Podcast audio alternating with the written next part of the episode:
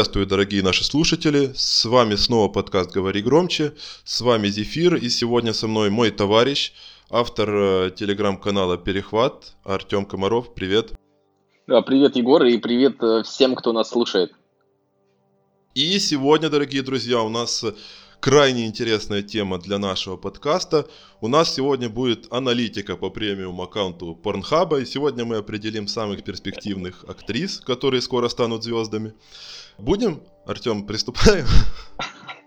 Я в актрисах э, понимаю чуть меньше, чем в баскетболистах, но с тобой готов обсуждать на самом деле что угодно.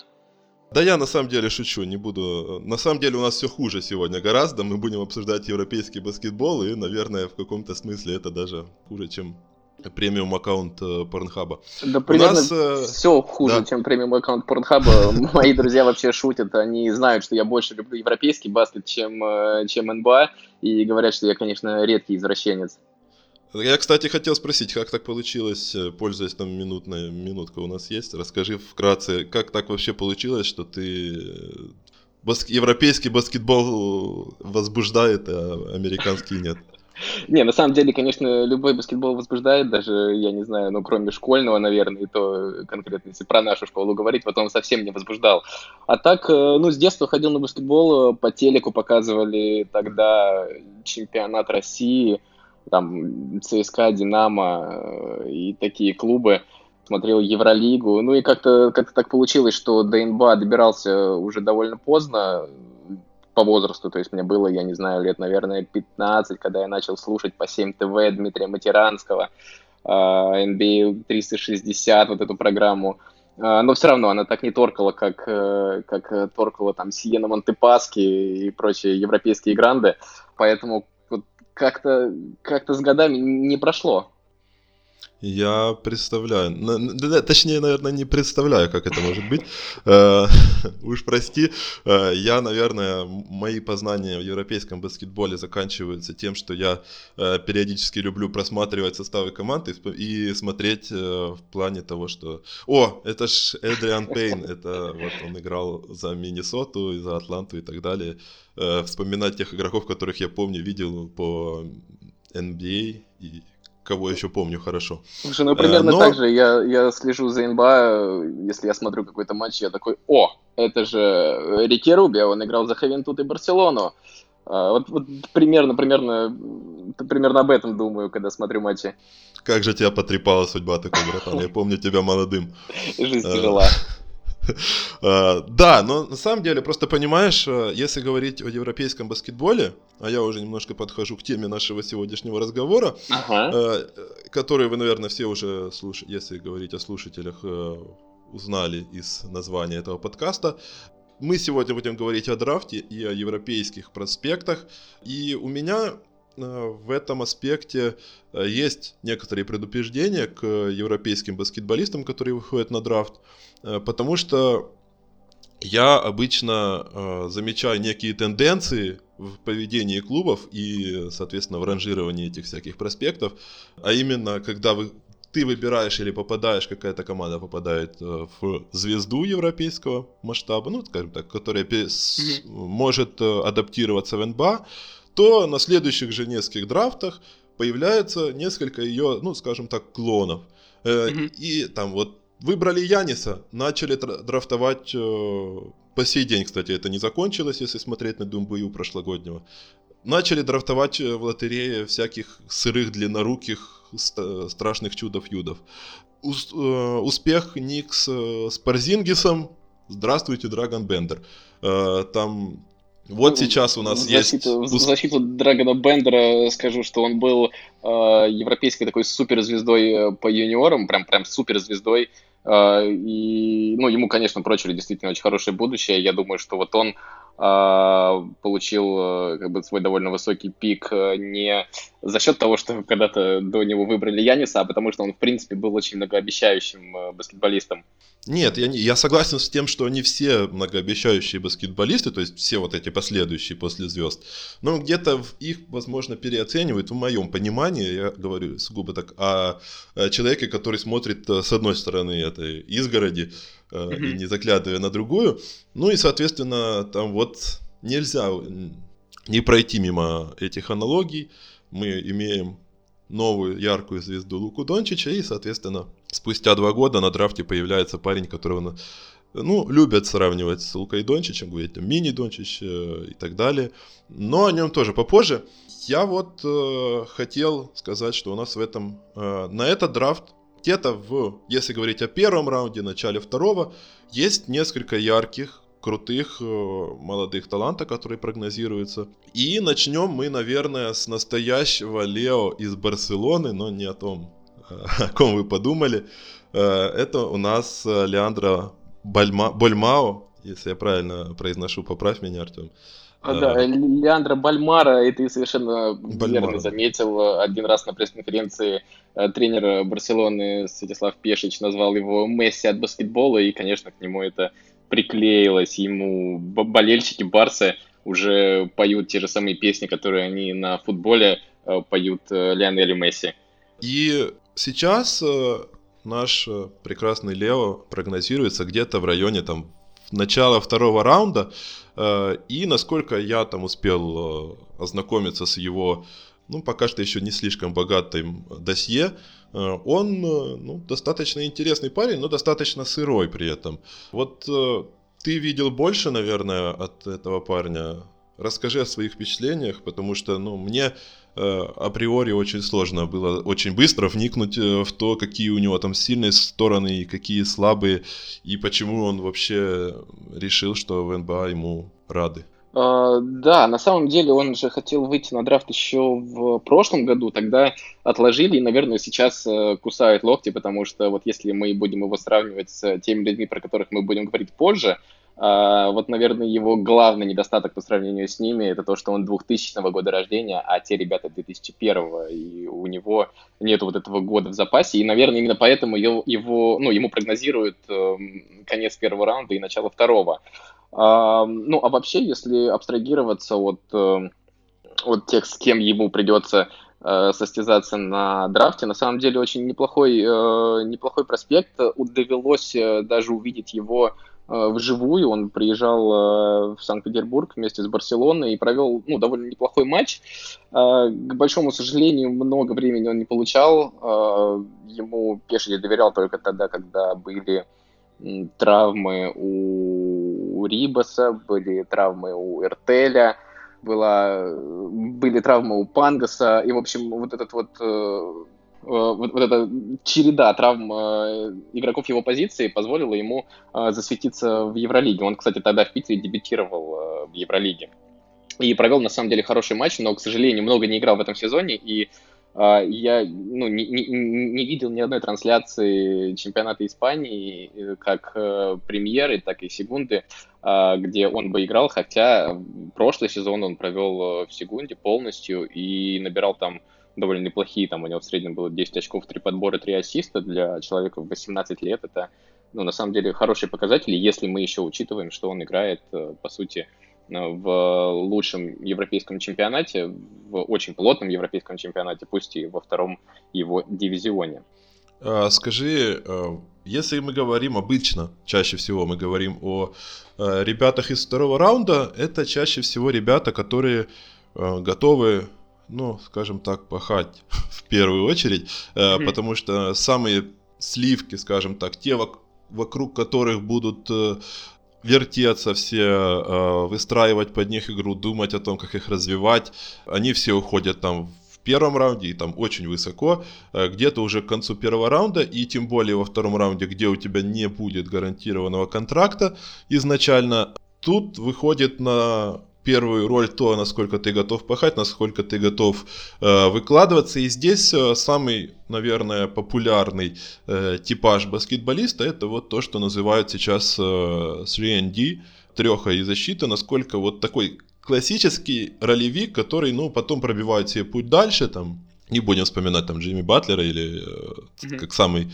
лучший пример. Э, но вот э, примерно вот такой масштаб насколько э, из того, что я, например, успел узнать о Леандро, он довольно-таки такой творческий парень, но насколько он сможет э, проявить себя вот в такой роли, начиная с вот таких вот маленьких минут, насколько ты вот э, оцениваешь его перспективу, насколько он хорош э, в защите, потому что по большей части хайлайтами это сложно оценить. И вот насколько он готов, выглядит готовым к такой вот черновой работе в первые сезоны, пахать, выгрызать и так далее. Либо это вот такой больше прима, которую нужно там доверять, развивать и так далее. Не, ну, конечно, сложно быть э, примой, когда тебя подтягивают в основную команду Барселоны, а там, э, как ты понимаешь, э, Никола Миротич, Малькольм Дилейни, Пау Рибас и прочие супер заслуженные э, европейские игроки.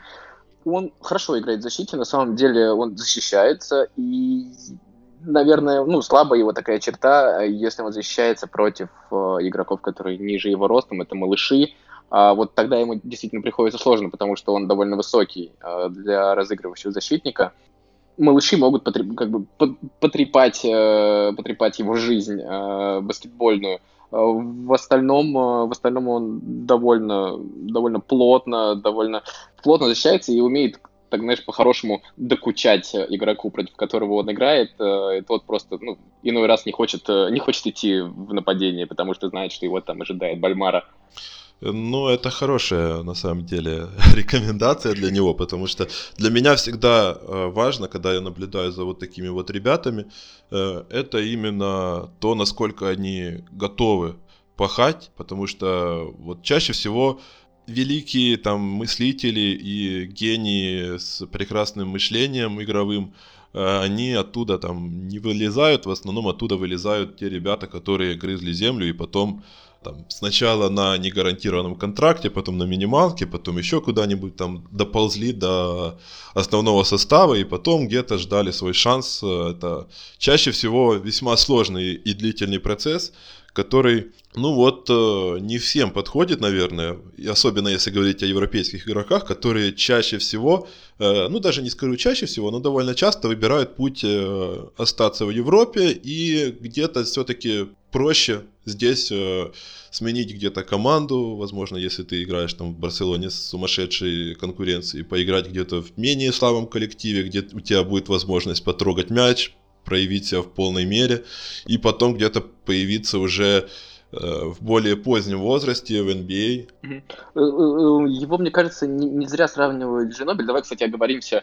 А, мы говорим о европейских проспектах. В случае с Бальмара, но он просто играет в Европе. Мы понимаем, чтобы нас слушали, ну, слушатели да. понимали, что мы понимаем, что Аргентина это не Европа.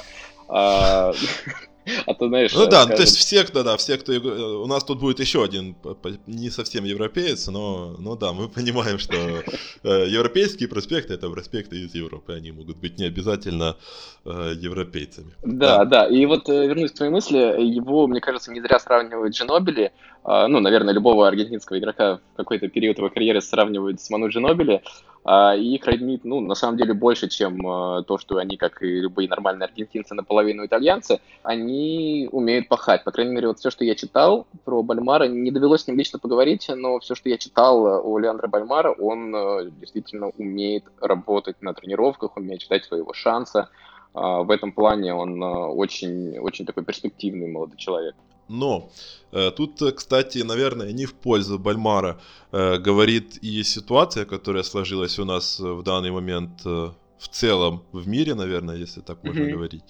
Все, наверное, как мы сейчас с Артемом, так и в США, и во Франции, и в Испании э, сидят на карантине и это существенно делает, скажем так, плохую услугу для многих баскетболистов, которые планируют выходить на драфт. И особенно это касается европейских проспектов, которых, которые прогнозируются к выбору где-то во втором раунде. Это в первую очередь наш э, сегодняшний э, Леандро Бальмаро. А именно он не сможет из-за всей этой истории с коронавирусом приехать на предрафтовые воркауты, показаться представителям клубов, э, проявить себя во всей красе. Все-таки, если говорить о игроках из второго раунда драфта в NBA, э, то это люди, которые чаще всего какие-то сеньоры э, в колледжах, там третий, четвертый курс, ветераны NCAA, хорошо известные ребята, которые играют уже довольно-таки много, постоянно, их э, постоянно ты видишь. Э, многие там лучшие игроки NCAA, там какие-нибудь MVP сезона обычно бывают во втором раунде, потому что они в основном уже там 22-23-летние деды по меркам студентов. Но при этом о них все знают и они на виду. То же самое, наверное, можно сказать и про каких-то европейских э, топ-проспектов, которые прогнозируются там в лотерее или даже там в первой десятке, пятерке и так дальше, потому что, ну, все-таки их уже гораздо лучше выучили. А вот такие вот ребята, которые где-то на рубеже раундов или во втором раунде, для них это хороший повод показать себя не на 5 минут, которые там увидит скаут, когда приедет в Барселону или еще куда-то, а вот э, уже плотненько так показать, что ты умеешь бегать, прыгать, там у тебя хороший там вингспан, не знаю, там это, наверное, уже все выучили, но по факту показать себя с лучшей стороны перед скаутами и где-то подняться на моках, и в свою очередь для Бальмара это, наверное, не лучший момент для выхода на драфт, э, потому что в данном случае эта ситуация играет, наверное, против него, потому что некоторые, насколько я знаю, э, агенты рекомендовали э, своим ребятам не выходить на драфт в этом году. Вот из примеров вот таких вот ребят, которые прогнозируются во втором раунде, из того, что я встречал. А вот Бальмара вышел, и мне кажется, это может сыграть с ним злую шутку, он где-нибудь, возможно, не и упадет э, в итоговом списке и останется, наверное, может быть, даже на еще на, на годик в Европе, вернется уже позже. Э, вот как ты думаешь, Артем, ну, насколько ему это? Бальмара, скорее всего, пожалел э, как бы два раза. Один раз он пожалел, что не вышел на драфт еще в прошлом году, когда мог выйти. Он получал хорошее, хорошее время во второй команде Барселоне, играл во второй, втором испанском чемпионате, и как бы все было неплохо, он, ну, примерно плюс-минус, да, конец первого раунда, э, скорее всего, попал бы. А, и второй раз, наверное, а, я подозреваю, я не знаю, но я подозреваю, что, скорее всего, он пожалел. А, была такая история, это его папа рассказывал, э, папа Леандра Бальмара, что сам Шакил Унил предлагал э, Леандра получить стипендию в университете UCLA. И вот если бы, наверное, Леандра туда отправился, то сейчас у него бы не было вот этой проблемы, о которой ты говоришь. А так, э, да, вполне вероятно, он э, может остаться еще на один год э, в Европе, потому что, ну, мы не знаем, что будет с европейским баскетболом через, там, через месяц, соответственно, не знаем, что будет через полгода, мы не знаем, какая будет Барселона, сейчас многие клубы там сокращают сокращают свой бюджет, пытаются ужаться в зарплатах игрокам, во всем буквально. И если в этой Барселоне будет больше шансов для игроков э, уровня Бальмара, то вполне вероятно он сочтет нужным как бы остаться остаться в Каталонии и попытаться показать себя еще здесь, в Европе, и уехать в НБА уже более подготовленным баскетболистом. Но в любом случае мы, скорее всего, поймем это в ближайшие только несколько месяцев. Вот у меня, кстати, к тебе есть вопрос. Ты, наверное, лучше знаешь, драфт НБА когда будет и, и, и как, он, как он пройдет? Э, признаюсь, честно говоря, сейчас это, как и весь сезон в NBA, вопрос в подвешенном состоянии. Mm-hmm. Никто пока что не, не в курсе, как оно будет э, в реальности. Когда это будет, я на самом деле не знаю. Наверное, опять-таки придется ждать какого-то решения по э, непосредственно сезону. В теории он должен был быть 25 июня, но ну да, мы понимаем, ну, что до 25 июня ничего не будет э, ясно. Вот именно. То есть, если ничего действительно продолжит, возможно, что-то улучшится, возможно, возможно, может быть, вообще можно пройти как-то заочно этот драфт, потому что, ну, по-хорошему, наверное, присутствие этих игроков э, носит скорее такой символический характер, потому что, ну, вручить кепочку и красиво объявить о выборе, ну, такое, конечно. Ну, ну важно, красиво. Как, как, как с женским драфтом, э, как бы никто никуда не пришел, но всех выбрали. Да, да, да, я о том же, что как бы есть такие люди, которые не пришли, не, не, не могут по какой-то причине появиться на драфте. Такое как бы бывает э, и в обычные предыдущие годы бывает такое.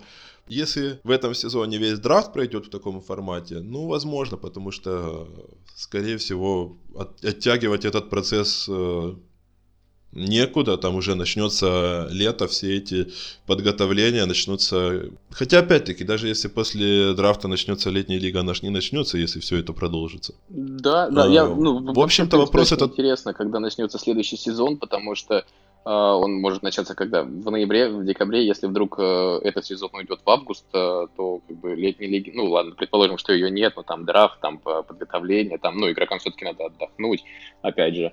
Поэтому как бы как вот было с локаутами, просто сезон ужимали до там 50, 60, 70 матчей. А, мне кажется, это вполне реальный вариант э, для следующего сезона. Э, на самом деле, да, мне кажется. Действительно, тут все э, необходимо ждать решения по тому, вообще продолжится ли этот сезон, когда он закончится, потому что, ну, пока что даже не знаем, кто и как будет выбирать на драфте. Mm-hmm. Мы то потому что сезон не закончен, места не распределены, и хрен его знает на самом деле, как в итоге все будет продолжаться. По итогу, наверное, какое решение примут по окончании сезона, в каком формате его закончат и как будет определять э, в итоге места для драфтующих, э, тогда, наверное, возможно, может подвинут, может быть, проведут э, вот сугубо в онлайн режиме. Ну, я, я на самом деле не вижу какой-то проблемы для того, чтобы проводить драфт онлайн, потому что, ну, по-хорошему, там нет ничего такого, что э, требует непосредственно присутствия там комисси... даже, даже комиссионера лиги, не говоря уже о, о самих игроках. То есть, если, если вдруг ты, ты, не, вру... ты там, не сможешь вручить э, кепочку символическую тому же Авдии, то ничего не изменится. Да, да, слова кажется, ничего. Мне кажется, большая как раз проблема это та, которую ты обозначил, что игроки не могут э, до драфта показаться э, потенциально заинтересованным в них клубом. И вот здесь э, это действительно может повлиять на итоговое распределение мест на драфте. На самом деле, да, это большая проблема, даже э, не говоря уже об Альмарах, для, для ребят типа Бальмара, э, которые вообще проигрывают, наверное, в этом плане вчастую тем людям, которых э, которые играют в США, потому что в условиях, когда тебе придется выбирать слепую, ты, скорее всего, выберешь того, кого ты видел по телевизору, хотя бы там в NCAA, каждые там выходные еще как-то. Выбирать так выбирать, как говорится. А, а даже для каких-то, на самом деле, каждый год появляются ребята, которые за счет, э, даже из NCAA, которые котировались ниже, но за счет каких-то сильных воркаутов э, показали себя хорошо перед э, представителями клубов и, соответственно, поднялись на несколько пунктов выше и там либо запрыгнули в первый раунд, и это важно, потому что ты получаешь сразу же контракт и получаешь, соответственно, какой-то там лимит э, доверия и шансов себя проявить, либо просто попадаешь в какую-то команду, либо тебе интереснее играть, либо еще что-нибудь. Поэтому это важный элемент, который сейчас исключен и ставит и клубы в какое-то сложное положение, и непосредственно для игроков, наверное, не слишком приятная штука. Э, но вот я, наверное, все-таки склоняюсь, что для Бальмара оптимальным вариантом будет э, вернуться, ну, скорее всего, его выберут где-то во втором раунде и может быть, там не 31-м, но где-то там в 30-ке, а может, там где-то в начале 40-х пиков. И, соответственно, оставят в Европе где-то дозревать, тем более, что, как ты правильно сказал, мы не знаем. В Барселоне может оказаться ситуация, когда кто-то, может быть, уйдет ввиду сокращения штата и зарплатной ведомости, и у него будет больше шансов себя проявить. Возможно, через год он вернется в гораздо более высоком статусе и там уже сразу куда-то в ротацию своего клуба. Да, да. Абсолютно. Мне кажется, для него это более интересный вариант. Да, да, на самом а... деле, это вот, ну, я считаю, что это более интересный вариант, в принципе, для почти всех, э, о ком мы будем э, сегодня разговаривать, потому что, ну, всегда есть шанс, что ты уедешь в НБА и станешь Джананом Мусой. Я вот всегда вспоминаю, э, очень хороший, очень хороший парень, боснеец, ну вот, ну, рано, с моей точки зрения, да, опять же, я, я никто, но с моей точки зрения рано уехал в НБА, не заработал здесь э, тот авторитет, который мог бы заработать, э, поиграв еще один-два сезона, он в любом случае заработал бы этот авторитет, а, и уже уехал бы в НБА действительно играть. Но, к сожалению, пока, пока не получается. Э, ну смотри, на самом деле это, наверное, я тоже не готов с тобой спорить. Джанан Муса это, да, действительно показательный пример. Наверное, в каком-то смысле есть такие примеры и ранее, там, например, не знаю, вплоть до Марио Хизони, который... Да, да, конечно. Был в похожей ситуации, но он был именно вот лотерейным, лотерейным пиком. И но в ситуации, как мне, как мне кажется, я не слишком знаком э, с европейской его частью карьеры, но примерно, как мне кажется, ситуация была похожей. Он тоже не попал в ту же Барселону, по сути, приходил и не мог себя в полной мере проявить на больших минутах с большой ролью, но из-за того, что он как бы котировался очень высоко, попал в NBA и там оказался достаточно сырым. И в итоге, ну, возможно, не прогрессировал так, как хотелось бы и не в том направлении. Э, но вот если говорить о нашем следующем кандидате на высокий уже выбор, это не второй раунд, mm-hmm. это уже лотерея где-то, то его считают уже достаточно из того, что я успел о нем узнать, это то, что он достаточно э, уже опытный э, и наиболее зрелый из всех европейских проспектов. Э, это Тео Мале, Маледон. Да, да. Прошу меня Тео, простить. Тео Маледон, э, его плюс э, перед там, всеми остальными в том, что он на взрослом уровне играет уже не первый и не, и не второй сезон. Мы давно про него слышим. Он играет играл в чемпионате Франции, потом в Еврокубке играл и до сих пор. И вот сейчас уже играет в Евролиге вместе со Свеллом. А, и вот это уже действительно очень интересно. А, я вот его и следующего, следующего игрока, которого будем обсуждать, на самом деле ставлю ну, более-менее вместе. Хотя вот мы видели Моки, и они их немножко так разделяют. Хейса поставили выше. Просто если говорить о Маледоне, то вот, наверное, в нем э, умер художник, как об этом обычно говорят, или какой-нибудь психолог, потому что все у него в семье были баскетболистами, отец, мать, дядя. Э, возможно, они с сестрой хотели, не знаю, играть на скрипке, но стали баскетболистами и на самом деле получили, получилось достаточно неплохо, и может быть кто-то не знает, э, но его к драфту э, готовил э, президент клуба, за который он выступает, э, Тони Паркер. И да, да, мало, во многом, во многом их сравнивают по игре. А вот насколько это адекватное сравнение, вот, Артем, как ты считаешь, есть в Маледоне что-то от Паркера? А, в Маледоне есть что-то от Паркера, согласен. Слушай, мне вот сложно сказать, знаешь почему? Потому что я не видел Паркера, который играл в Европе. Вот мне тогда было сколько, два-три года, и я, я, к сожалению, не застал.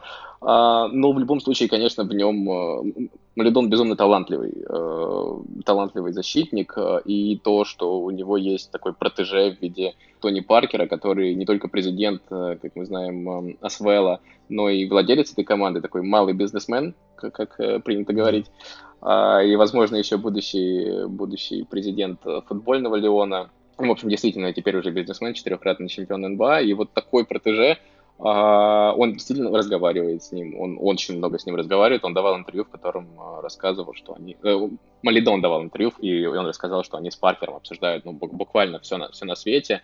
Паркер готовит его психологически, Паркер следит за ним. И вот мне кажется, вот это внимание, внимание легенды, легенды Сан-Антонио, оно может э, тоже положительно сыграть э, на драфте за Малидона, потому что, ну, все мы знаем влияние Паркера все-таки и там, если Паркер заинтересовался каким-то игроком, а, скорее всего, это не просто так. Э, ну вот смотри, я на уровне из того, что я успел, пока готовился к этому подкасту, а я к нему старался готовиться, честное слово, э, из э, того, что я успел увидеть по Маледону, вот он довольно-таки, он самый, наверное, субтильный из всех, о ком мы сегодня будем говорить, но он такой довольно-таки цепкий довольно-таки в защите парень. Я был наиболее приятно удивлен это именно тем, что он довольно-таки крепкий э, и так успевающий, скажем так, в ногах э, парень, который бегает через заслоны и э, на самом деле неплохо защищается для своих габаритов. Ну, неплохих, скажем так, есть гораздо меньше, но и при этом не, не скажем, что там выдающихся каких-то.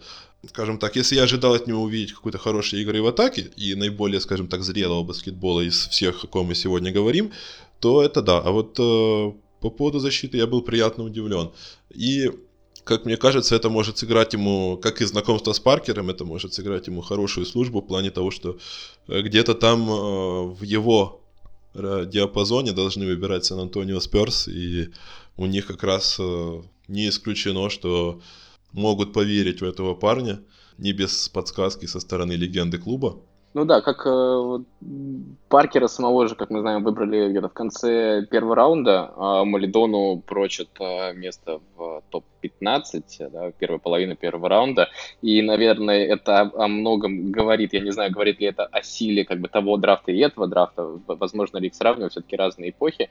Но в любом случае, как бы у Малидона есть вся, все перспективы для того, чтобы стать таким да, вторым паркером для Сан-Антонио или нет для Сан-Антонио. Это уже такой вопрос э, десятый. А вообще, конечно, смотря на Малидона, Ясно, что парень играет не по годам, ему, ему 18, и он сейчас, ну, я не могу сказать, что один из лидеров э, АСВЛ, один из лидеров, да, я не могу сказать, что он лидер АСВЛ, он, наверное, один из лидеров, э, но если учитывать, что ему 18 лет, он играет очень уверенно, он там с 16 э, лет играл с 20-летками, и, скорее всего, вот это пошло ему на пользу, у него высокий баскетбольный IQ, и ты очень правильно сказал, он отлично защищается, ищет, да, вот эти пути обойти заслон, и вот эти пути он также ищет и в нападении, он, он хорошо именно идет к кольцу, он, он видит, как к нему можно пройти, и это, ну, такое очень, в его возрасте, это очень, э, мне кажется, полезное качество. А, смотри, э, еще один момент, э, который хотел, хотел бы обсудить и по Маледону, и чтобы, скажем так, плавно перейти к нашему следующему кандидату. Да, вот то, что, то, о чем мы говорим, на самом деле, из того, что я увидел, Маледон выглядит э, довольно-таки зрелым, качественным таким парнем, э, и это меня немножко сбивает с толку, наверное, я, насколько знаю, тебя тоже, э, потому что его ставят ниже, чем Киллиана Хейса. Да, Киллиан да, Хейс да. это еще один парень из семьи баскетболистов, как несложно догадаться, наверное. Как... Да, сегодня, Но, сегодня да. Все, все ребята, про которых мы говорим, они из семьи баскетболистов, кроме Леандра Бальмара, он из семьи там просто спортсменов, а все остальные, вся троица, это баскетбольные родители. Да, несчастные дети, как мне кажется. Да, да, да. Не, ну, наверное, если все, все получится, то, наверное, наверное, счастливые дети.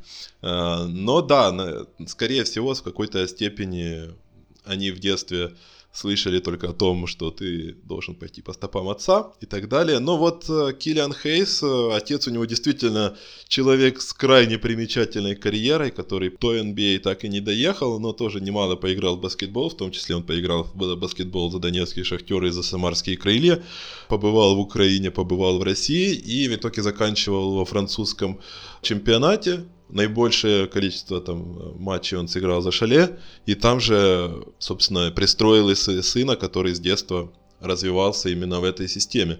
Э, и вот с прошлого сезона он играет в Германии за Ульм. И я почему-то, вот мне кажется, он более сырым, чем э, Маледон. Э, насколько, но, но, но опять-таки, ты видел, Артем, его больше. Какие у тебя впечатления по Килиану Хейсу? И насколько ты видишь в нем перспективу баскетболиста самого высокого уровня. Да, видел, ну, возможно, больше тебя. Не, не сказать, что прям очень много. А это единственный из тех, кого мы сегодня обсуждаем, кого я не видел вживую. Ну, смотри, здесь такая история. Он лидер Ульма, э, безусловно, я бы даже сказал, в свои тоже там 18 лет, он так же, как и Малидон, там играл 16 э, лет, э, играл против игроков, которые были на 2-3, там 4 года старше него. А, ну, вопрос, что лучше, быть первым парнем на деревне, а все-таки мы понимаем э, уровень Ульма, команда, которая даже не прошла во второй раунд Еврокубка, либо быть очень э, таким игроком серьезной ротации в команде Евролиги, и не гранды Евролиги, но все-таки команде Евролиги.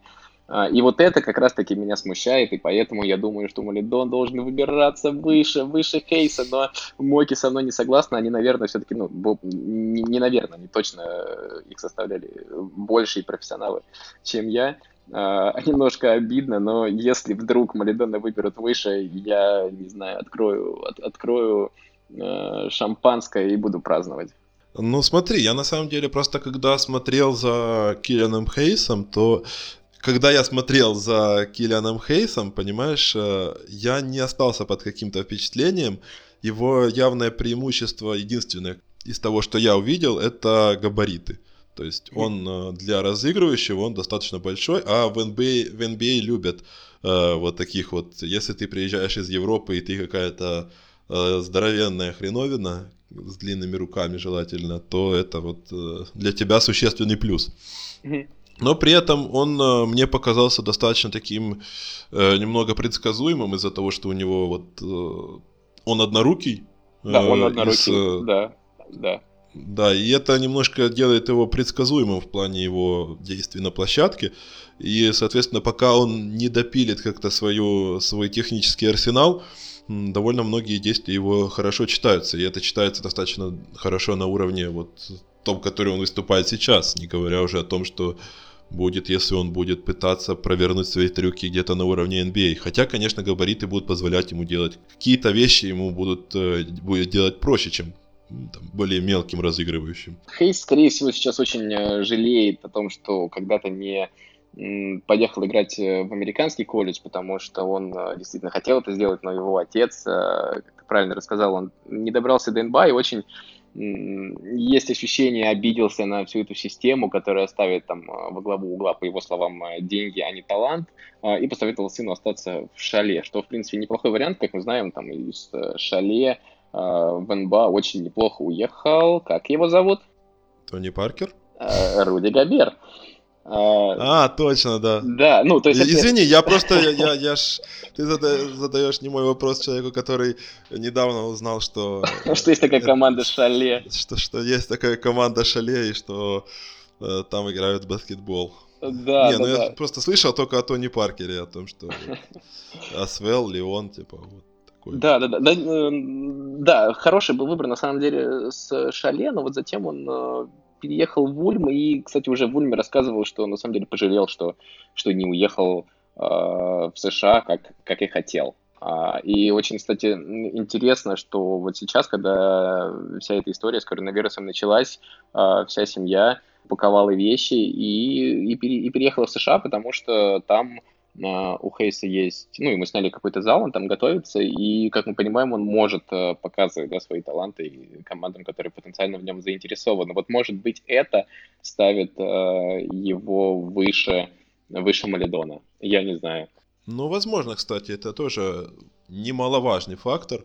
Плюс, конечно же, то, что он э, все-таки, возможно, больше, в большей степени какой-то то, что о чем ты сказал, он э, все-таки лидер, пускай и на своей деревне, и плюс э, то, что вот он действительно по габаритам э, это более современный такой, знаешь, э, гард со всеми современными веяниями, когда команда может состоять, там, знаешь, с первого по пятый э, номера, там, быть э, разница в росте, там, несколько сантиметров. Э, это все вписывается довольно-таки в тренды современной лиги, и вот э, Хейс, наверное, максимально трендовый парень э, во всех аспектах, хотя, конечно, как мне кажется, он все-таки немножко сыроват, но я, кстати, хотел тоже подойти, прежде чем перейти к нашему последнему на сегодня кандидату, хотел бы под...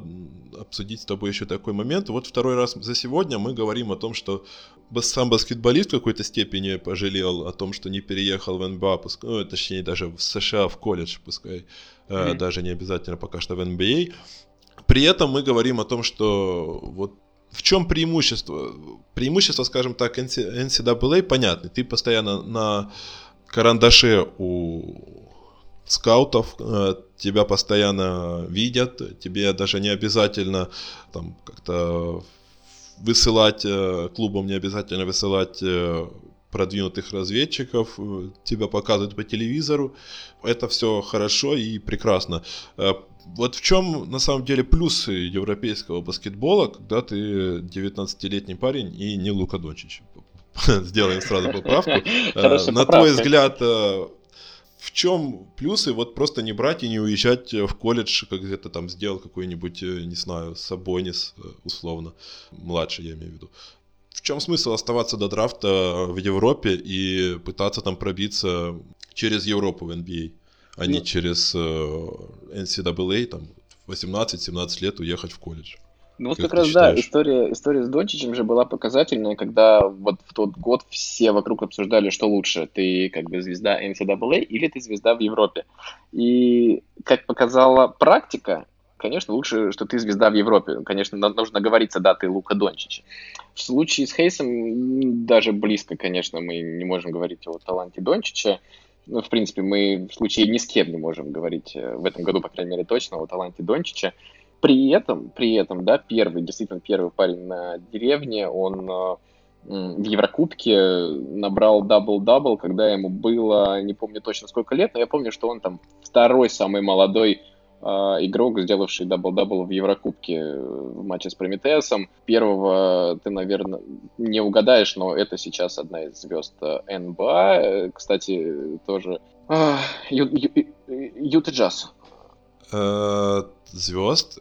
Не буду тебя мучить, это Рики Руби. Я правильно понимаю, что это Юта Джаз? А, Э, нет, ты от меня тут запутал, потому что Рики Руби уже в Фениксе. Можно я переговорю?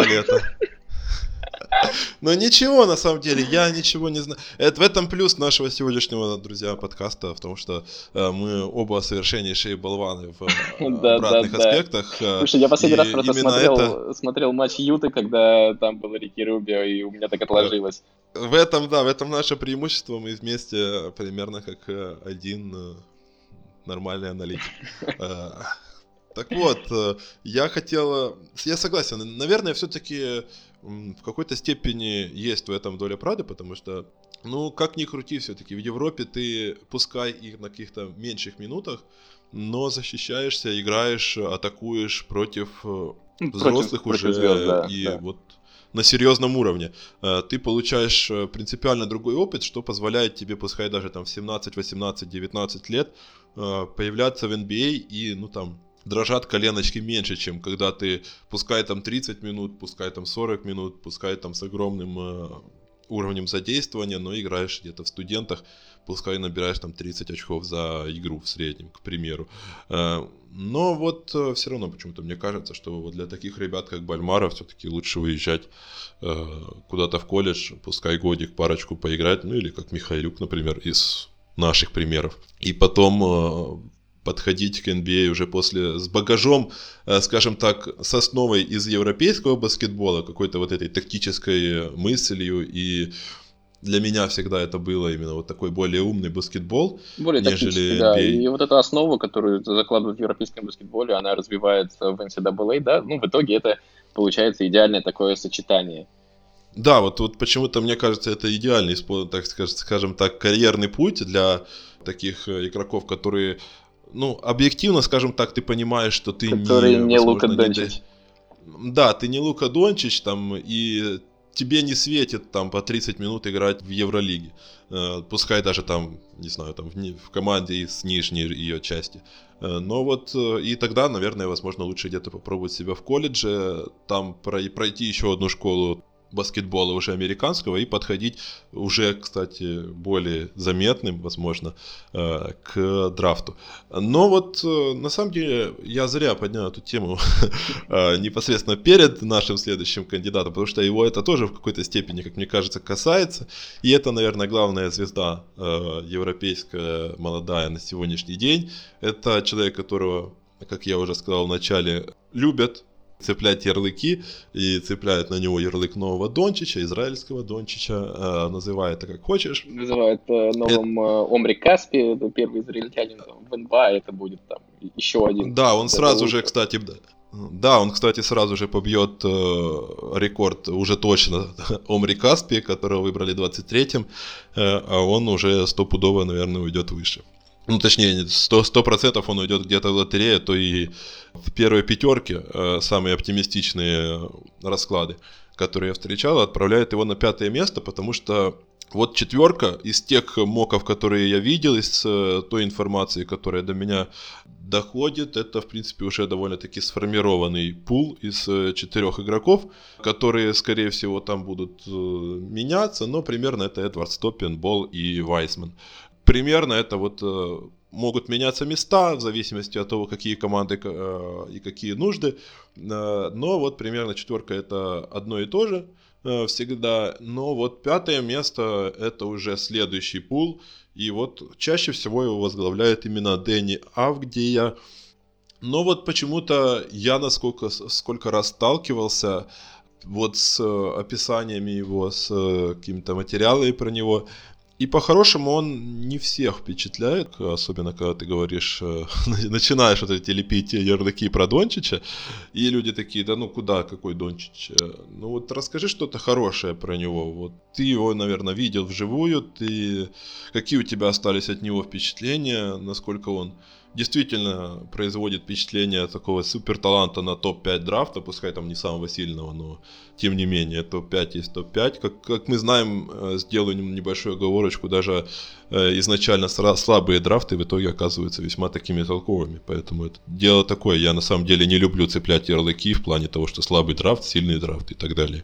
Но тем не менее, вот топ-5 это показывает он то, что вот, похож он на топ-5 проспекта. Ну, у меня противоречивые чувства, да, с одной стороны, это может быть там не самый быстрый игрок на свете, хотя, опять же, пример Луки Дончича показывает, что тебе не обязательно быть э, Усейном Болтом. Но, с другой стороны, да, у Авди очень высокий IQ, все, кто его знают, э, все отмечают э, высочайший баскетбольный IQ, не по годам он принимает умные решения на паркете, это видно. А другое дело, конечно, что ему, ну, ну, объективно сложно делать это в Макабе. Все-таки Макаби в этом сезоне там пятерка, пятерка Евролиги, первая пятерка, первый, я имею в виду пятое, пятое место промежуточное в Евролиге. Это довольно своеобразный тренер Янис Ферополос. А, там, по моему мнению, там Авдей, может быть, не не супер как-то подходит Макаби, да, но даже там он получает э, хорошее, ну, нормальное игровое время, не впечатляет, а, но тем не менее ты понимаешь, что да, ему человеку там 18 лет, у него как бы, ну, вся жизнь впереди, он ну, хорошо бросает, да, там, он умеет пасовать, он видит площадку потрясающе, он умеет подбирать, да, он умеет делать все. И вот чуть позже мы послушаем э, мнение экспертов, которые знают его там с детства. Очень известный баскетбольный тренер рассказывает, что э, Авдия может закрывать четыре позиции на паркете. Это действительно так, потому что ну, по Э, по своим э, характеристикам он действительно умеет э, подбирать, пасовать, площадку видеть. Все, кроме функции центрового, он может на себя взять. Кстати, если ты уже упомянул, давай все-таки... У нас действительно есть комментарий по Авди от тренера, легенды тренерского цеха Цви Шерфа. И вашему вниманию... Дэнни – молодой парень. Он играет на четырех позициях, э, хотя его основная это тройка-четверка. А, но из-за его способности водить мяч и пасовать, он иногда может выступать на первых двух позициях. А для тройки-четверки он очень неплохо играет в посте. У него высочайший баскетбольный IQ, он очень хорошо понимает игру. А, разгоняет атаку. А, Дэнни отлично разгоняет атаку, он может э, взять подбор, а, и он очень хорошо это делает, и сразу после подбора он э, видит э, партнера, который готов убежать в быстрый отрыв. Иногда это можно увидеть в хайлайтах Евролиги. Я не могу сказать, что он подбирает как центровой, нет, но его можно использовать в мисс-матчах и извлекать из этого выгоду. Я не могу сказать, что он прекрасный снайпер, но все же снайпер он довольно неплохой, просто ему нужно работать над броском, и он знает об этом. И особенно а, ему нужно работать над броском сведения. А, кроме того, из тех вещей, над которыми ему еще нужно работать, я отмечу защиту против более маленьких оппонентов, потому что в НБА это будет очень важно. Там а, у игроков очень а, быстрые руки и быстрое перемещение по паркету. А, что касается его характера, то я знаю Дэнни с детства и могу сказать, что у него а, высочайший уровень рабочей этики. Он может просыпаться в 6 утра, идти тренироваться, а, в одиночестве бросать по кольцу, и я все это видел в Макабе. Он работает очень хорошо, очень усердно. А еще важно, что он способен учиться. А, это такое слово coachable. Он понимает э, и принимает все свои качества, которые у него есть, и работает над ними. И мне кажется, что тренеры очень любят таких игроков. Так, замечательно. У нас э, есть один комментарий, и это не единственный такой вот у нас гостевое включение сегодня будет в нашем подкасте. У нас есть еще один тренер, э, прекрасно с детских практически пеленок знающий Авдию и тренирующий, тренировавший его в сборной Израиля Ю-20. Это Ариэль э, Бейт Халами. И всего сейчас сразу же, наверное, не будем э, прерываться и послушаем еще одного человека, который прекрасно знаком с Авди и с его сильными и слабыми сторонами. Я тренировал Дэнни в 2018 году на чемпионате Европы. Тогда он был самым молодым игроком в истории этого турнира.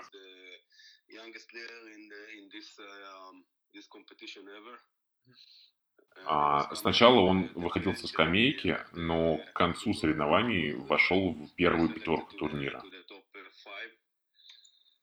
Уже тогда а, стало понятно, что он очень талантливый. И, если честно, я даже думаю, что в Израиле у нас никогда не было игрока а, вроде Дэнни.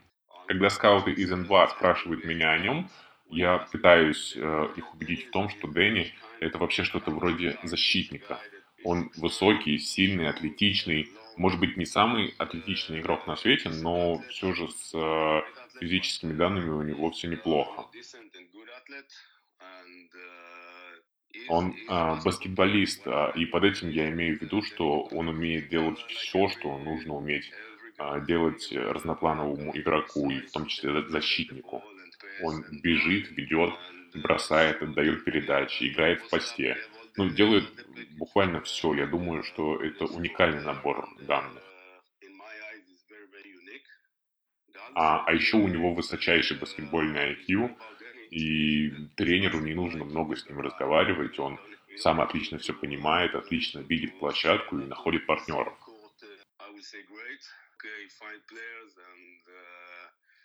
Если вы спросите меня, то я думаю, что Дэнни должен быть в топ-5 драфта безусловно, и любая команда, которая его выберет, получит не только отличного баскетболиста, но и, что важно, хорошего человека, партнера для других игроков.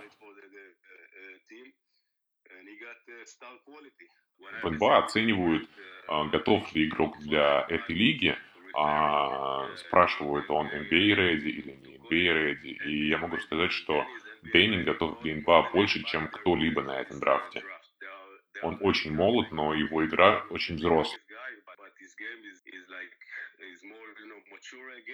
Он играет в Евролиге, где а, нужно защищаться против лучших игроков Европы и, делать это очень агрессивно. И он, и он это делает. А физически он более сильный, чем остальные игроки на этом драфте. Так, замечательно. У нас э, мы услышали мнение двух людей, которые э, знают э, Дэнни Авдию практически вот с ранних лет. Ну, Насколько у него сейчас и они не поздние, э, но вот с самого практически детства они с ним знакомы, знают его сильные и слабые стороны. И говоря, наверное, начнем сначала э, с сильных сторон. Я на самом деле согласен со, со, многим, со многим, что было сказано, а именно хотелось бы, конечно же, еще сильнее появилось ощущение, что мы говорим про Луку Дончича по там, его сильным сторонам, вот э, универсали, универсализм, его вот э, интеллект игровой, умение играть э, несколько позиций и вплоть до тяжелого форварда. И это действительно напомнило мне историю Луки Дончича, который появлялся в Далласе, и изначально его хотели использовать как э, тяжелого форварда номинально, потому что у них уже был яркий разыгрывающий защитник Деннис Смит, но потом э, постепенно, как мы, наверное, все знаем, Артем не знает, но теперь знает. Хорошая э, ремарка. Но, но потом у них получилась такая конфликтная ситуация относительно с Деннисом Смитом, в итоге которой Дэнни Смит э, уехал в Нью-Йорк, а вот э, Лука Дончич э, уже официально закрепился на позиции фактически, фактически разыгрывающего защитника. Но вот Дэнни Авдия, скорее всего, может вот чем-то подобным заниматься, учитывая его вот эти вот проблемы с более легкими маленькими оппонентами. И, скорее всего, я даже не удивлюсь, если он будет начинать какого-то там легкого форварда, может даже тяжелого форварда в современной НБА, где, наверное, проще его спрятать будет в защите. И, наверное, вот э, это его позиция на сегодняшний день. И я согласен, наверное, с тем, что э, вот игровой интеллект э, его универсализм. И что меня еще порадовало, это слова о вот ethical, э, игровой этике и его человеческих качествах, потому что, ну, априори я не мог о них ничего знать. и хотелось бы вот особенно об этом узнать. Для меня многое стало э, более ясным в его перспективах, потому что я всегда на самом деле в молодых проспектах, а особенно говоря о европейских талантах, э, для меня, наверное, на драфте это самое главное, потому что Вингспан, э, рост, вес, скорость, какие-то там другие скиллы, там пост, э, набор э, твоих пост-мувов каких-то или еще что-нибудь. Э, это все дело такое, на самом деле, для меня вторичное, потому что если у тебя какой-то правильный настрой, правильная готовность пахать, оно обычно у тебя вылезает в любом случае. Ты в итоге можешь оказаться где-то выше в иерархии, чем игрок более одаренный, но не готовый пахать на 100%. И я, хотелось бы, конечно, верить, что вот в отношении Дэнни это именно тот типаж игрока, который к этому готов. Вот как ты считаешь, э, Артем, именно если говорить о его качествах сильных? Uh, да, на самом деле, я вот мы уже говорили, да, еще до наших уважаемых экспертов uh, о том, что у него очень высокий баскетбольный IQ и это было видно, ну, еще с юных, так скажем, лет. Э, вот так, та же самая история, что с Малидоном, та же самая история, что с Хейсом. Он, э, например, когда побеждал на чемпионате Европы Ю-20, например, и становился MVP, на минутку ему было 18. А, а мы знаем, что в этом возрасте как бы сильно заметно, да, вот этот год-два разницы, они да. на самом деле должны быть сильно заметны. А в случае с Авди они заметны не были. И об этом же нам а, сказали, сказали эксперты, и это вот очень э, такое, такой показательный момент, который, э, возможно, вот, вот, вот он да, ставит его так высоко. Ну и помимо этого, конечно, рабочая этика, рабочая этика это все, да, ты правильно сказал, что если у тебя нету каких-то каких-то скиллов, это все дело наживное, если ты готов пахать, как нам Шерф рассказал, он работал с Авди в Макабе, человек готов э, вставать э, в 6 утра, идти бросать э, с тренером, без тренера, он готов прогрессировать. И вот если, да, он уедет в НБА, он, скорее всего, уедет в НБА, он не останется в Макабе, какая еще дополнительная мотивация, да, прогрессировать, потому что ты здесь уже как бы, ну, не суперзвезда, да, ты в Макабе, конечно, очевидно, но, тем не менее, о тебе все говорят, говорят как о игроке, который в любом случае там, да, уедет на, на, на, на драфте, и ты такой, такой красивый, приезжаешь в НБА, и, и там тебе нужно все начинать заново, и вот будет очень интересно посмотреть на игрока, который здесь все выиграл, а там будет э, вынужден начинать все заново. Смотри, вот сейчас я так плавно хотел бы перейти к моменту, который меня на самом деле вот до подкаста и до того, как я слышал мнение экспертов.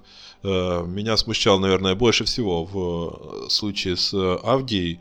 У меня есть такое сомнение, понимаешь, если э, говорить о том каких-то скаутах, э, отчетах э, или каких-то статьях об э, Дэне, которые я встречал, или каких-то видео материалах, то чаще всего и в списке его минусов идут одни и те же формулировки. Это нестабильный бросок и защита. Но если, например, мы возьмем Луку Дончича и заберем у него 20 бросков и, и там сделаем процент там, заигрывания с 30 понизим до 10-15, то что мы получим практически те же минусы, которые есть сейчас у Авдии.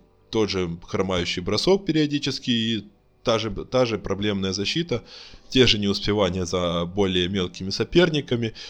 Я к чему? Я не к тому, что сейчас хочу как-то уколоть Луку Дончича, ни в коем случае.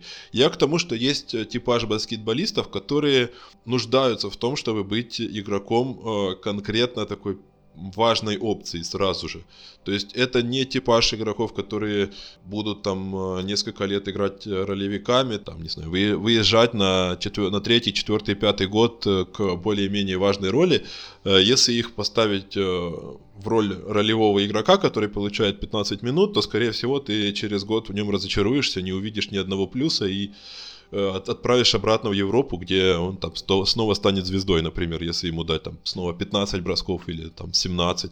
Э, вот э, там, ну не знаю, Трей Янг, если взять из той же прияды. Это все игроки, которые нуждаются сразу же в мяче, которые нуждаются сразу же в том, чтобы где-то под них э, подстроились в команде. Там, если говорить об Авди, это вот примерно э, в данный момент я вижу его вот в роли такого себе Луки Дончича.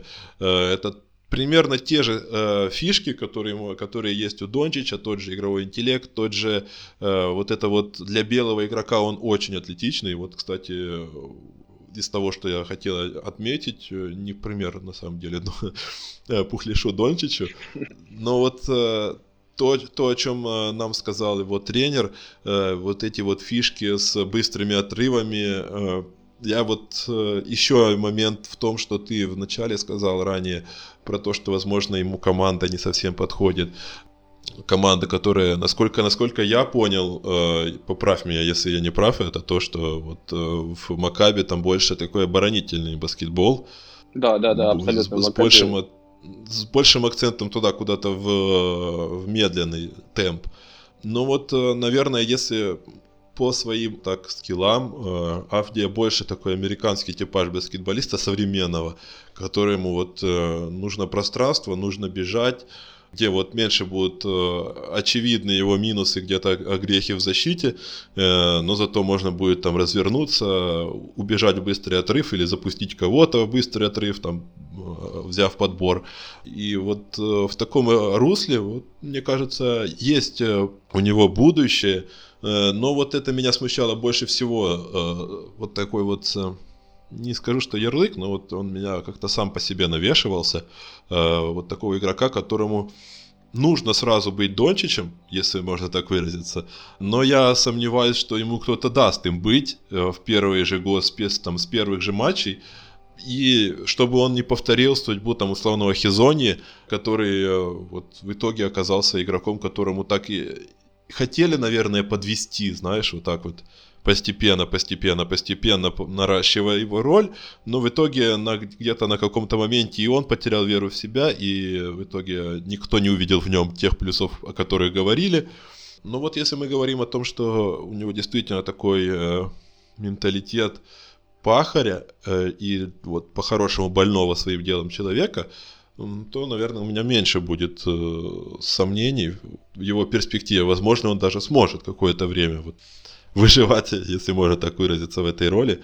Не знаю, но все равно как-то вот меня немножко это смущает. Вот что ты думаешь на этот счет? Возможно, опять-таки, где-то лукавит его э, Ариэль о том, что вот он ему он ready for NBA, и, возможно, ему где-то необходимо там вот больше дождаться своей большей роли там в Макабе э, или где-то там в другом месте и попробовать именно себя в полной мере проявить игроком первой скрипкой. Да, да, ну, э, на самом деле история такая, если ты спросишь меня, то я тебе скажу, что, да, э, любой игрок, э, который, которого выбирают на драфте там 19-20 лет, я, я бы его оставил в Европе, да, и это корыстные интересы, я сам хочу за ним посмотреть. Ну и плюс, ну, все-таки часто бывает, да, что ты приезжаешь в НБА, и ты не становишься там сразу господи, Лука Дончичем. Ну, уже оскомину набили, да, на языке этой, этой фамилии. А, и тем не менее... Ну, очевидно, тут да. сложно удержаться от параллелей, да. Да, да, и ты сразу не становишься Лукой Дончичем, а, и, и тогда возникают вопросы, а может быть э, вернуться, а может быть не надо было уезжать. И, к сожалению, это случается часто.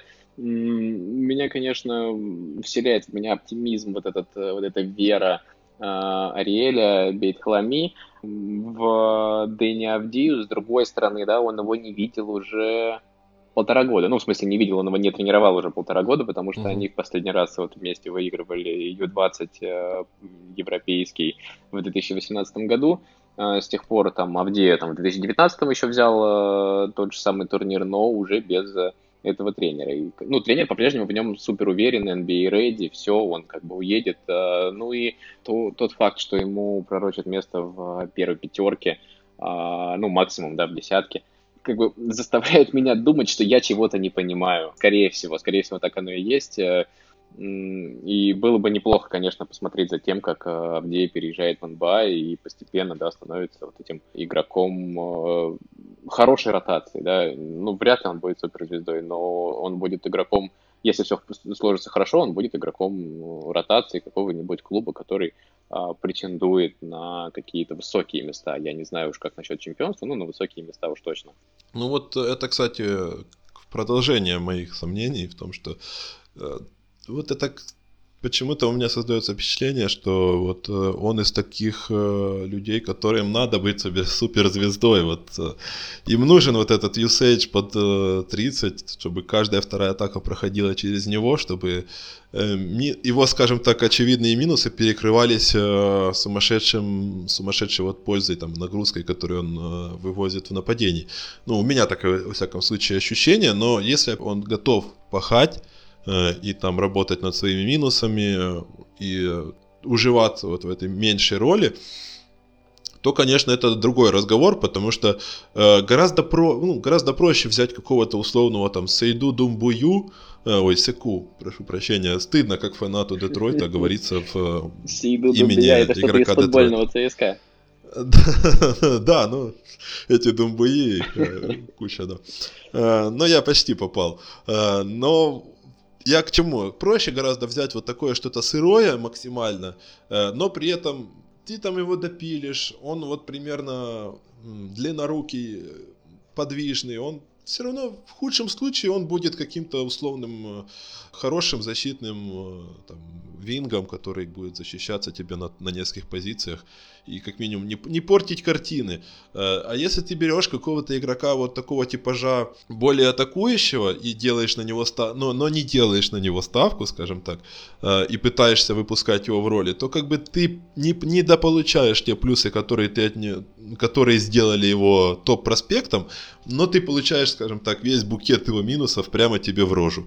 Э, то, что он там где-то не успевает в защите, то, что у него там где-то прихрамывает бросок. То есть, если возвращаясь к тому же Луки Дончичу, то это все его же минусы, которые, за которые его критикуют по сей день. То есть э, при всех его... Но при этом, когда ты э, даешь там 30 очков за вечер, плюс 10 подборов, 10 передач, там, условно говоря, и заваливаешь решающие броски, э, то все готовы терпеть, все готовы подстраивать свой баскетбол под тебя, все готовы э, там прятать тебя в защите, все готовы там дорабатывать где-то за тебя, э, добегать, отбегать и так далее. И вплоть до того, что комплектовать команду, исходя из того, что из твоих слабых сторон. То есть, если у тебя хромает бросок, там, условно, тебе генеральный менеджер подвозит четырех снайперов вокруг. Э, и так далее. Но если бы в какой-то вселенной э, Лука Дончич не получил всего этого карт-бланша, э, мы бы могли через год получить игрока, который, ну, хорошо работает, но вот при этом он дыра в защите, маленький, толстенький, пухленький, не успевает и не всегда хорошо бросает через раз. Ну да, и тогда, но... и тогда тебе билет как бы обратно обратно да, в Европу. и тогда, я... и тогда тебе билет обратно в этот, я, в Реал. кстати, хотел, э. хотел поправить, я же там говорил, что в 2018 году Авдия стал MVP чемпионата Европы Ю-20, он стал в 2019 году, а в 2018 году, тоже просто очень хороший пример, э, та же самая команда, та же самая сборная Израиля, Йовил Зусман э, стал MVP, и вот это отличный пример, он в прошлом году его не задрафтовали, хотя тоже как бы он был там, знаешь, одним из самых перспективных израильских баскетболистов, но его не, не задрафтовали, он остался в Макабе, и как бы сейчас он, он в Макабе ну, не показывает да, того, что он мог бы в теории показывать, если мы там опирались бы на то, как он выступал а, по юниорам. А, и вот очень не хочется, чтобы, чтобы судьба Дэни Авдии пошла по такому же сценарию, и, возможно, он именно поэтому, да, он так рвется, он, он, он на самом деле очень хочет играть э, в НБА. А, вот и, э, Зусман не уехал, и вот как бы остался в Макаби, не прогрессирует по большому счету, да, ну, наверное, прогрессирует в каких-то э, в каких-то аспектах, но по большому счету мы этого не видим, а где вот стремится уехать в НБА и как бы полностью... Скорее всего, уедет. Да, да, и скорее всего уедет, и, и драфт ему более более высокий прочат. Э, и на самом деле это забавно, потому что Зусман это тоже был э, очень крутым, но его, но его в принципе не задрафтовали, а этому прочат э, как бы топ-5. Такие разные драфты, хотя этот был 2019 -го. Вот это, кстати, я согласен, готов с тобой согласиться в плане того, что Наверное, да. Наверное, Авди невыгодно оставаться в Европе еще на год, потому что вот если смотреть за моками его, то непосредственно год назад он был выше в моках, он вплоть до там, э, там топ-3 был в Моках как раз почему? Потому что он э, играл в сборной молодежной, и вот тогда мы видели как раз его в более широкой роли, развернутой, скажем так.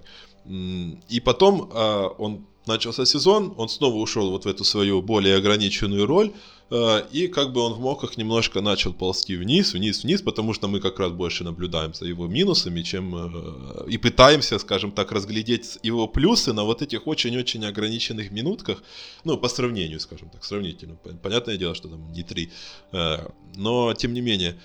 И он вот падает там до пятого сейчас, но бывало, я, я встречал, скажем так, и вплоть до выпадения из десятки это подводит нас к вопросу, в какой команде ему готовы, наверное, выдать э, более важную роль. И здесь э, хочешь э, подумать о том, кто это будет? Артем.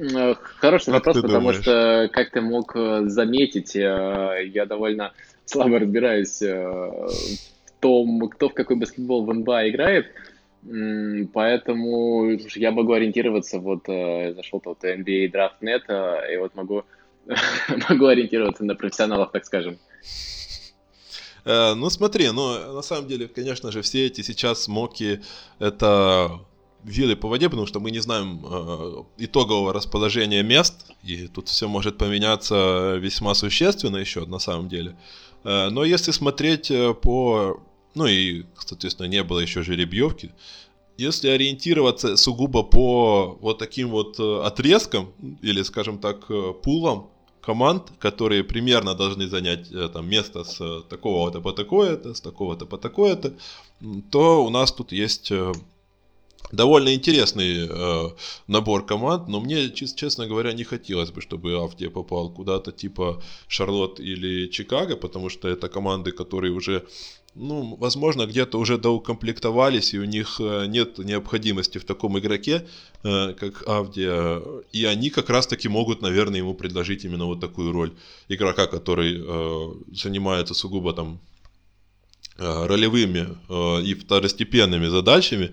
И, ну, если, если выстрелишь, хорошо, если не выстрелишь, ну и до свидания. И, наверное, чисто для меня это не, это не личное пристрастие какое-то, но, тем не менее, Э, я бы хотел увидеть его в Детройте, потому что в Детройте, как не парадоксально, еще вчерашней команде плей-офф сейчас намечается перестройка, причем весьма глубокая. Они отпустили большинство игроков, которые делали их, э, делали выход в плей-офф год назад. Остается только, по сути, Блейк Гриффин, который здесь э, который травмирован на сегодняшний день и который э, неизвестно, как, каким вернется после всех своих травм. Есть э, мысли о том, что это уже практически конец, и дальше будет только вот останется контракт Блейка Гриффина. И в такой ситуации у них, э, но у них при этом есть э, набор, скажем так, неплохих э, молодых игроков, типа того же Думбуи, Михайлюка, Брауна, и с этими игроками, как мне кажется, как раз вот не хватает игрока, в котором есть вот потенциал э, какой-то вот важной опции, потому что в основном это все талантливые, но довольно-таки ограниченные вот такие вот э, ролевые исполнители. А вот э, если ты сможешь под э, пятым пиком, условно, или шестым э, дотянуться до игрока, который имеет потенциал стать какой-то первой опцией в твоей команде, то мне кажется, это наиболее оптимальный вариант для него сейчас. Э, и для игрока, и для клуба, как мне кажется. Сейчас самое время Детройту рисковать. И Авдия, как мне кажется, наиболее, скажем так, удачный выбор для того, чтобы поставить на него э, свои акции. Хотя, конечно, я продолжаю все-таки испытывать какие-то, как тебе сказать, сомнения в его перспективах. Хотя, конечно, наши эксперты э, во многом меня переубедили в некоторых моментах. Э, но вот все равно хотелось бы увидеть его именно почему-то в Детройте. Если хочешь что-то еще добавить, э, Артем, я все полностью в твоем распоряжении. Ну, я на самом деле, в принципе, хотел тебе как э, профессионалу просто задать вопрос, чтобы самому понимать. А, я знаю, что ты вот уже сказал, что ты не любишь эм, разграничивать да, вот эти драфты на сильный драфт, слабый драфт, и слабый может оказаться сильным, и наоборот. А вот пока uh-huh. у тебя какое ощущение, насколько этот драфт э, войдет в историю? Потому что у меня есть ощущение, как у человека, который ты понимаешь, насколько далек от НБА, то он прям, ну, не очень хороший, да, ну, ну я сравниваю, да, с предыдущими э, драфтами, э, и пока не могу понять, э, кто, кто отсюда э, станет суперзвездой.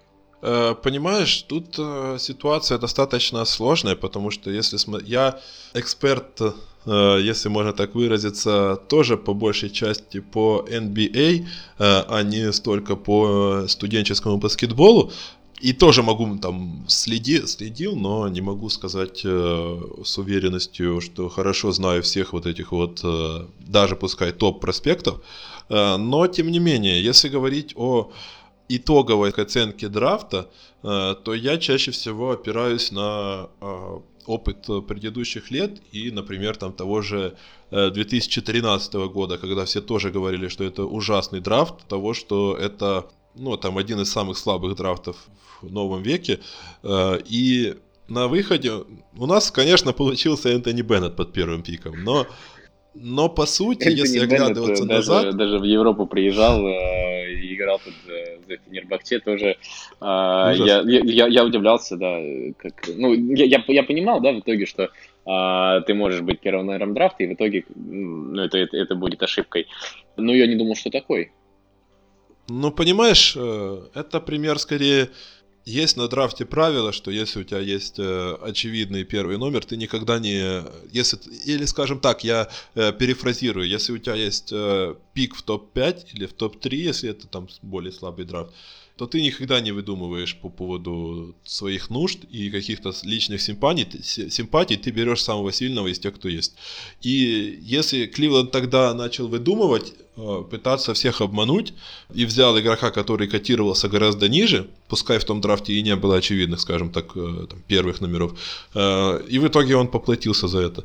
По сути, это правило работает чаще всего, но если возвращаться к 2013 году, то да, там действительно нет там, какой-то, если говорить о первых там, э, пиках, нет какой-то суперзвезды, но мы получили оттуда Яниса, мы получили оттуда Виктора Аладипо, и мы получили оттуда целую плеяду игроков, э, э, прошу прощения, еще и Руди Габера, э, и мы получили оттуда целую плеяду игроков, которые оказываются в очень ну, от, в ранге от очень крепкого ролевика до якобы звезды там это там и Портер, и э, прошу прощения, Си Джей Макколум, и Стивен Адамс, и там Деннис, да, пускай даже Деннис Шрёдер с Нерлэнсом Ноэлем, там Мейсон Пламли и так далее. Это при этом был довольно глубокий драфт, то есть если мы говорим о сильных драфтах, почему я не очень люблю это ранжирование, мы чаще всего говорим о там первых э, о том, сколько там оттуда звезд вышло или еще что-нибудь. Э, но вот такие вот драфты чаще всего заканчиваются наибольшим количеством именно интересных баскетболистов. То есть э, есть драфты, на которых ты выберешь в топ-7 ты выберешь там 6 олл-старов. И это круто, но дальше ты через 5 лет откроешь там страницу Википедии с драфтом, и ты начнешь думать, кто эти люди там после, после пятого пика ушли, или после шестого, или после седьмого. А бывают такие э, драфты, как э, вот 2013 год, когда ты вроде как получил только трех Э, но при этом ты листаешь вплоть до там 20 каких-то пиков, и ты там находишь там и, и Андре Робертсона, и Руди Гобера, и Тима Хардуэя младшего, и вплоть до, э, простите, Соломона Хилла, Алена Крэба и Алекса Абринеса который, кстати, тоже при, при, вернулся, насколько я знаю, сейчас в Испанию, и там да, довольно да, интересная он, история он у него. вернулся в Барселону, да, он поборол э, свои панические атаки, то есть, да, красивые, красивые истории, красивые, красивые возвращения. Он пока не сильно напоминает себя образца э, как бы до, до отъезда в НБА, но тем не менее он э, действительно стабильный игрок ротации и очень, очень симпатично играет. Да, мне игра Абриноса очень так э, импонирует. Э, вот, собственно, вот поэтому я как бы не сторонник э, давать какой-то ранжир конкретному драфту, потому что, ну вот сейчас, например, я буду не против, если этот драфт окажется, э, ну, каким-то аналогом драфта 2013, если, допустим, мы там получим, ну, там, 2-3 там, звезды уровня All-Star, и там несколько звезд уровня Сиджея Макколума, которые будут набирать там по 20 э, очков, э, пускай там где-то и не доезжать до уровня там матча всех звезд.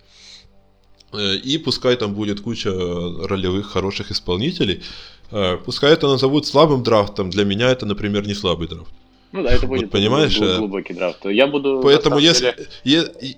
Да-да. Да, просто если выводить какой-то средний уровень, то это хороший драфт получается. Если там, знаешь, возьмем какую-то фифу, да, если бы у всех игроков были какие-то рейтинги, знаешь, 95, 87 там. Угу. Э, И средний был бы довольно высокий. Да, в среднем, в среднем уровень был бы довольно высоким, пускай там, знаешь, за 90 никого и не было. Ну вот поэтому для меня это сложно определить. Э, пока что это все выглядит именно так, потому что у нас там э, тот же Оби Топин в топе. Простите за каламбур, но тоже такой вот э, парень э, из э, довольно-таки возрастных ребят, который выбился топы своих моков за счет сильного выступления в колледже, и, скорее всего, опять-таки ему придется очень сильно пахать на уровне NBA, но если они вот будут готовы к этому, если мы получим поколение пахарей, замечательно. Я буду только за. А, да, я буду даже рад, вот. если, условно говоря, Леандра Бальмара выберут, как сейчас и прогнозируют, там, 30-м, 35-м, а, а он а, через несколько лет, как э, Дреймон Грин, будет э, помнить пофамильно всех, кого выбрали до него. На самом деле, да, это будет, это будет классно, это будет означать, что все-таки драфт был хороший, глубокий, и, и не зря, в конце концов, мы, мы его обсуждаем сегодня. Вот именно, я согласен. Э, я буду очень надеяться на то, что там через несколько лет нам не будет стыдно за наши прогнозы.